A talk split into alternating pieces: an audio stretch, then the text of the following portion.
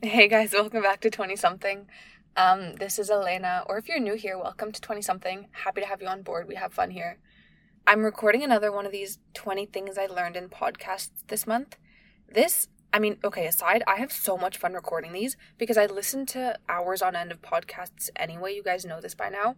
And like, for me, I hear such interesting things in the episodes that I listen to, but when I have to actually recall information that I heard a couple weeks back from different episodes and try to condense it into these short little little snippets for you it actually like makes me remember these facts or tips or whatever you want to call them. It makes me remember them more and then actually use them in my life because it's like the process of note taking right? Like when you were in school and when you were studying if you just heard the prof say something it would usually go in one ear out the other but if you had to study it and write it down or write an essay about it then you kind of remember it more. That's what I feel like I get from doing these episodes. You guys also really liked the first one that I did. So I'm not going to do them every month because that's a lot, but I'm going to do them every now and then. I think the first one was in like November or something. So it's January now, and these are the 20 best things that I heard in podcasts this month. I'm giving you guys a little bit of a taste of a bunch of different topics. Like looking at the list, some of these are health and wellness related things. A lot of them are from business podcasts or professional development related slash career conversations. A lot of them are just personal development, like mindset stuff. We have some law of attraction tips. And then there's also a handful that are about relationships and friendships and like feminine masculine energy because you guys know I like I love that kind of stuff and I love hearing other people talk about their perspectives on like men and women. So there's a few fun little tidbits about, you know, flirting and relationships and whatever else. If you find any kind of value in this episode, send it to your best friend, send it to your mom, share it with anybody. One step further that would help me a ton is if you leave a rating and review on the pod. That makes a huge difference. The main way that podcasts grow on platforms like Spotify and Apple Podcasts is through ratings and reviews. That's what like gets the algorithm to push it to more people. So if you can take literally 30 seconds to write a review, I don't care what you say, like just tell me what your favorite episode is. Any kind of feedback you want to leave, stuff you want to hear from me or guests that you want to have on the podcast, let me know. I promise I read all of them and I would be super grateful. I'm doing the most to record this episode. Literally, as we speak, I'm sitting in my office. It's a Saturday, and I came into the office downtown Chicago to record this episode for you guys because we have these like soundproof rooms, almost like these like mini like phone booths that are completely soundproof so the audio quality is going to be way better than if I'm recording it in my apartment with like the AC going or even in the lounge of my building. The audio is going to be way better like this because I still haven't gotten set up with a proper mic and all the audio equipment that I want. But if you guys like the format of these episodes I'll keep doing them even from a time perspective. If you think about the math I wish people were making episodes like this for me to listen to because each of these 20 things comes from a different podcast episode. And a podcast episode lasts, what, like an hour, two hours, on average, an hour and a half. So 20 different episodes, that's 30 hours worth of audio content. And instead of spending the 30 hours listening to it, you're getting the most crucial information from these 30 hours worth of podcast content in 20 minute episode max. So from a time perspective, it makes a lot of sense. And obviously, if you want to double click on any of these things, for the ones that I remember, I'll mention who the interview was with and on what podcast, so you can go listen to the original. These are the things that I heard this month that really stuck with me so much that I wrote them down. Like, I have this ongoing doc called Shit I Hear in Podcasts. And anytime I hear something that catches my attention, I jot it down. They always say, like, a, a dull pencil is better than a sharp mind. If you write things down, you're way more likely to remember it. Our brains are not as smart as we sometimes give them credit for being in terms of memory. I also have the memory of a goldfish, so maybe that's on me. Like I'm literally like Dory from Finding Nemo, like I can't remember anything. So I write them down in a doc that I can always go back and refer to, and I'm I'm using this doc to share with you guys. Let's get started.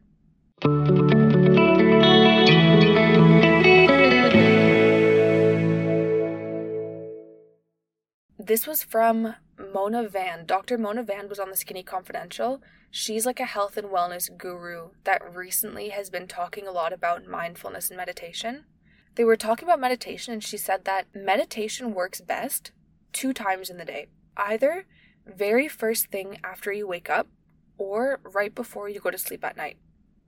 The reason is that this is when you are deepest in your subconscious. Let's say you want to do it in the morning as part of your morning routine. When you wake up, go straight to your meditation room or do it like I know a lot of people meditate sitting up in bed, but do it right after waking. Don't try to talk to someone. Don't try to talk to your girlfriend or boyfriend or listen to the news or consume anything on your phone before you meditate because all of those things will draw you out of your subconscious and the meditation won't be as deep. If you really want to unlock the deepest level of meditation, try to do it the closest to when you wake up in the morning or right before you fall asleep at night, and you'll be deepest in your subconscious. The second most interesting thing I heard was a question to ask yourself if you are trying to expand your business model into product. So, like if you have a personal brand or a media platform and you want to expand into making a product or like offering a service, but you don't know what to do, ask yourself this What kinds of products are my sponsors already paying me to promote on my platform? That's the exact product I should make. Example, let's say you're an Instagram influencer and you notice that most of the brands that reach out to you for brand deals are skincare companies and they're asking you to promote skincare products. There's probably a reason for that. It's because that's what these brands have determined that your audience is interested in and more likely to buy. And it could be for a number of reasons. Like maybe you just have glowing skin, or people, for some reason, people are interested in your skincare routine. Either way, the brands have already done the research for you. So instead of overthinking it, launch a skincare product yourself. Obviously, the caveat is like make sure this is something you're actually interested in. Don't start a company for something you're not passionate about, but it could be a good signal to point you towards the right kind of product or business. And then that way, instead of capturing only the marketing spend from all of these other brands promoting their product on your platform, you'll capture more of the profit because you own the product. The third thing I heard that I really liked, this was on um, a podcast with James Clear. He's the author of Atomic Habits. I think the interview was with Lewis Howes on the School of Greatness. Either way, James Clear is amazing. I mean, Atomic Habits is a book that I would recommend anyone read, but even just listening to him on podcast, he kind of elaborates on some of the ideas he brings up. And something he said was there are times when you need to be softer on yourself, but there are also times when you need to be harder on yourself. And that sounds simple, but we've gotten so far into this mindset of like people should be more forgiving with themselves, like give yourself rest days, be easy on yourself, self care, da da da. And that's true. Like I'm all about self care, but the opposite is also true. So, yes, sometimes you've been working like crazy and you need to take a break. But sometimes it's okay to recognize that it is a time to be harder on yourself. There are periods of rest and relaxation, but there are also periods of work where you need to be action oriented and push yourself a little bit more. Four, somebody said, Falling in love is like a process of crystallization. You have to give the other person time and space away from you during which they form their ideal crystal image of you, fantasize about you, whatever else. But you need to give the person the space and the time to do that. People rush into sex and rush into relationships so easily and then it dies off. Think of it like a process of crystallization and be okay with taking off periods where you give them that time to form their crystal image of you in their head. Fifth is that if someone is on a diet, let's say one of your friends is trying to lose weight, don't make it harder for them. If you're at a restaurant, for example, and you offer them a bite of dessert and they say no, don't be the person who goes, Oh, come on, like you look good, just have some, which is what everyone does, and it's so annoying. Why are you making it harder for them, especially if that's your friend? Instead, if you offer them a bite of your dessert and they say no, just say, Oh, you're on a diet? Okay, give me that. Like, I'll have all of it. You have to support your friends in their goals, which can be hard if their goals are different from yours. The same applies if they're grinding on their work or trying to achieve something or build a business. If somebody says no to going out or grabbing drinks, don't take the no as a chance to convince them. Your people, if those are really your people, your ride or dies, you should try and make it easier for them to achieve their goals not make it harder. I really liked this. This was in a conversation with Sebastian Ghiorghiu, who I adore. Someone was interviewing him and he gave this example, and I thought it was like totally spot on.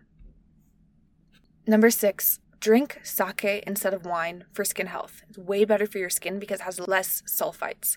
We all know alcohol is horrendous for our skin, especially wine, though, because of some of the additives that, especially like cheaper wine brands, if it's non organic, put into the wine will wreak havoc on your skin. But if you drink sake instead, which is like Japanese variation of wine, it's not as bad for your skin. I re listened to this episode this month. Like it was an episode with the Clearstem founders on the Skinny Confidential. And I don't know why I've never heard anyone else talk about this because I feel like it's like a life changing secret that not enough people know. Right after hearing this, I was out for sushi. I was at Nobu, so I ordered sake and I'm trying to make it my thing. I don't love it as much as wine, but for a night when you only really want to order one glass like at a restaurant to have with dinner, I think it's a good alternative that's better for you. Obviously, I still have at least like three bottles of wine on my countertop in my kitchen, however, so that's not helping me. But we're trying. We're trying to be better, and one of my intentions this year is to do good for my skin health. So I'm to try to drink more sake. Society pushes us towards a multiplayer competitive game where we seek to achieve things that will show other people that we're successful. We strive for things like a great body, a big house, a nice car, and all of those are external signals to show other people what we have achieved. If you think about it, that's not really what's going to fulfill you. So we end up never being happy. In reality, you should flip it and think about life as a single player game being happy, being confident, all of these things are a single player game. It's completely internal. We just waste time trying to accumulate all of these external things before we realize that the real game is in our own heads. This actually was not from a podcast, it was from a book called The Almanack of Naval Ravikant, which I've spoken about before. But there's a podcast episode with Naval on Joe Rogan, and I think it's the best I've heard this month. And they chat about the topics that he writes about in the book. So I'd go listen to that Naval Ravikant. I'll link it in the show notes on Joe Rogan, but honestly, like out of all of Joe Rogan's guests that he's had on, this conversation he had with Naval is my personal favorite. Eight was I heard someone say that they use Twitter as note taking. So, like when they're trying to understand an idea they have or deepen their understanding of a concept, they use Twitter as note taking. The reason it works is that it Twitter forces you to distill a thought that you have into a few concise characters and it helps you clarify your own thoughts. I thought that was a cool exercise. Somebody spoke about something called the 24 hour rule. Wait 24 hours before you make any kind of big ticket purchase. If I have an urge to buy something, putting in even a day of buffer time before actually buying the thing is going to test whether I'm just purchasing on impulse because it caught my eye or whether I actually really want it and need it obviously only do this for big ticket purchases like significant amounts of money things like a one-off luxury that you're considering spending money on. Don't be a loser and do it for every little thing you want to treat yourself to. But this can actually be more powerful than you think. Even a day can be sobering. If you really want something you're still going to be thinking about it a day or even a week after you come across it and like see it in the store. You're not just buying it on impulse because it caught your eye.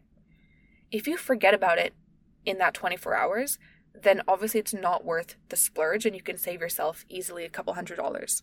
What I've even started doing is applying the same thing to investments. So I build in a buffer time after I come across something to make sure that I've actually thought it through and, you know, hopefully avoid the impulse shitcoin purchases like some of the ones I made in 2021, which are usually on impulse because you see something in a Twitter thread and it sounds like a good idea. So add that 24 hours of buffer time in before making a big ticket purchase so you only spend money on the things you really want. 10. This is career related. Never work for anyone who you don't want to become. Look at the person the highest up in the organization that you work for and ask yourself whether you would trade lives with them professionally. And if the answer is no, then you need to get out of your organization because that is the trajectory you're on. That's the corporate ladder you're climbing. And if you don't want to be in the position of the person who's the highest, then you're on the wrong path. 11. Someone said when they were talking about the law of attraction that you need to separate the what from the how when you're manifesting something. When you set a goal or you're trying to manifest an outcome, your job is to decide on the what. Usually, what happens naturally after you decide what you want is that your mind tends to try to backtrack and decide what's the most likely how, how you think you're going to achieve this outcome. But it's important not to get tied to a specific way or a specific route of achieving the thing. Obviously, like you can brainstorm and fantasize about all the different ways that it could possibly happen, but don't become attached to a single path. You're closing off doors. The reality is, there are so many different ways that you could achieve your dream. You have no way of knowing which way it is. And maybe the way that you're going to achieve it is something you can't even conceptualize or like you haven't thought about. Remain open and let the universe work itself out. It's going to put in front of you the path that you are meant to take. We all know that sometimes things happen in ways that you could have never predicted, and you need to be open to all of the possible ways of achieving or receiving what you are manifesting. Because if you're so attached to it happening this one specific way, because that's the way that your brain decided was most likely, or because that's the only one that your logical mind is comfortable grasping, you're funneling yourself in. Again, you're closing doors, and it actually reduces your chance of achieving the thing because then, unless it happens that one specific way, you're not going to manifest it. You cannot manifest abundance with any kind of closed mindset, with any kind of tightness happening in your mind. You can only manifest the abundance you want when you emanate an energy of openness to all of the possible routes to your dream life. Get focused on the what, decide what you want, but don't worry about the how. It's not your job to figure out what the how is going to be. An example of this that came to mind when I first heard it is one of my biggest goals this year is to grow the podcast. But if what I want is to grow the podcast and reach more people, I don't really care how that growth happens. Obviously, like my logical brain might say, okay, if I want this, I probably need some combo of like directing more people towards the podcast through Instagram, getting ratings and reviews, getting word of mouth referrals, and maybe doing some paid advertising. But if I convince myself that those are the only ways the growth could happen, I completely shut myself off. I neglect the possibility of other surprise ways that I could get growth. What if I get some huge guest that makes it blow up? Or what if somebody with a huge platform gives me a random shout out to their audience, like what just happened? Or maybe the, the Apple Podcast algorithm like randomly pushes it to more people with no explanation. The point is, as long as I'm reaching more people with this podcast and getting the growth that I want, I really don't care how it happens. So, the reason I know I'm going to manifest it is because I've decided on the what, but I don't care about the how. I'm open to all methods of how it could happen. The next few I have on my list, these are a couple of differences between masculine and feminine energy behavior and whatever you want to call it. One was, and this is number 12, I think. Traditionally, women are not allowed to get angry, so they get hurt. Men feel that they can't get hurt, so they get angry instead. Think about that. Women are supposed to be soft. It's looked down upon if they get angry, so they get hurt when something upsets them. Men are the opposite. It's we look down on men who are weak and act as if they're hurt. So instead, when something upsets a man, he gets angry. Think about that. It'll help you understand a lot of behavior in relationships. The next was around the idea of love languages. Hopefully, everyone's heard of the five love languages. If you haven't, like, look it up. It's really interesting research that was done actually out of an institute in Chicago, and you can do these quizzes or like tests online that figure out what your love language is. Anyway, what I heard someone say was that the way that you want to receive love, like your love language, is usually the same way that you tend to express love because you assume that the other person wants what you want. But that's backwards. The best way that you can give love to someone, whether it's a friend or a romantic partner, whatever, is to figure out what their love language is and express love that way. For example, I may be a workaholic, but if my friend's love language is quality time or my husband's love language is quality time, then it's not going to work because I need to show them love in the way that they accept love, which is by making time for them. If your wife's love language is gifts, you can shower her with words of affirmation all you want, but she's not going to really care until you get her the Prada bag. You get the point. There was a, a female psychologist who developed a framework for the, the three things that you should never do to a man if you love him. It's called the three C's. So the first is to control him, second is to criticize him, and the third is to close off your heart. If you love a man, these are three things that you should never do because that is what they're most sensitive to. 15. The bliss point in communication is the optimal level of salty and sweet that keeps people wanting more. 16. Subtle flattery is better than overt flattery. compliment people in a way that kind of makes their ears perk up like wait like what did she say and then move on from it casually instead of doing it overdoing it with overt flattery be subtle in the way that you compliment people 17 it is only when you're not giving it your 100% that you fear failure if you're scared of failure take a step back and get serious with yourself because you need to be honest about whether you're really fully invested because if you're giving something your 100%, then you're not scared of failure because failure is not an option.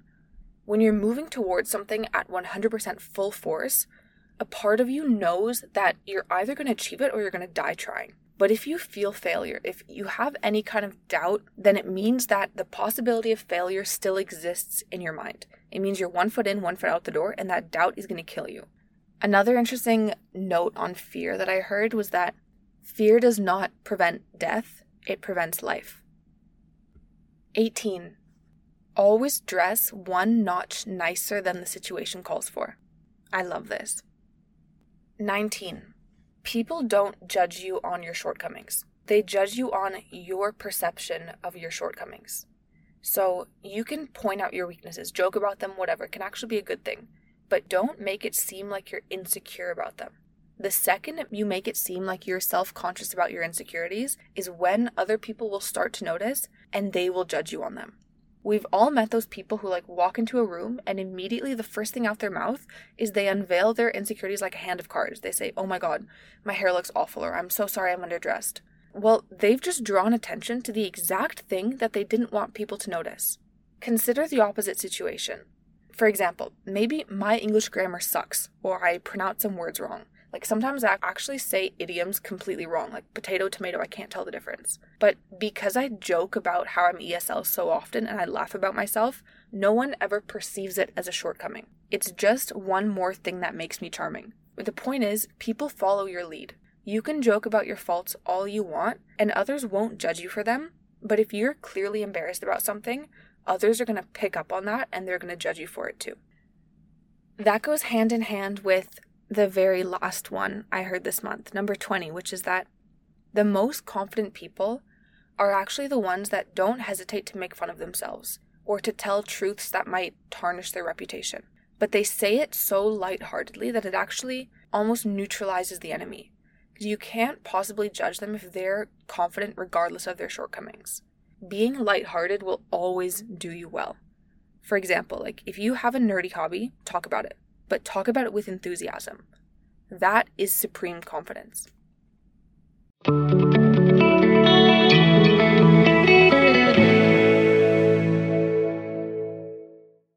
If you find any kind of value in this episode, send it to your best friend, send it to your mom, share it with anybody. One step further that would help me a ton is if you leave a rating and review on the pod. That makes a huge difference. The main way that podcasts grow on platforms like Spotify and Apple Podcasts is through ratings and reviews. That's what like gets the algorithm to push it to more people. So if you can take literally 30 seconds to write a review, I don't care what you say, like just tell me what your favorite episode is. Any kind of feedback you want to leave, stuff you want to hear from me or guests that you want to have on the podcast, let me know. I promise I read all of them and I would be super grateful.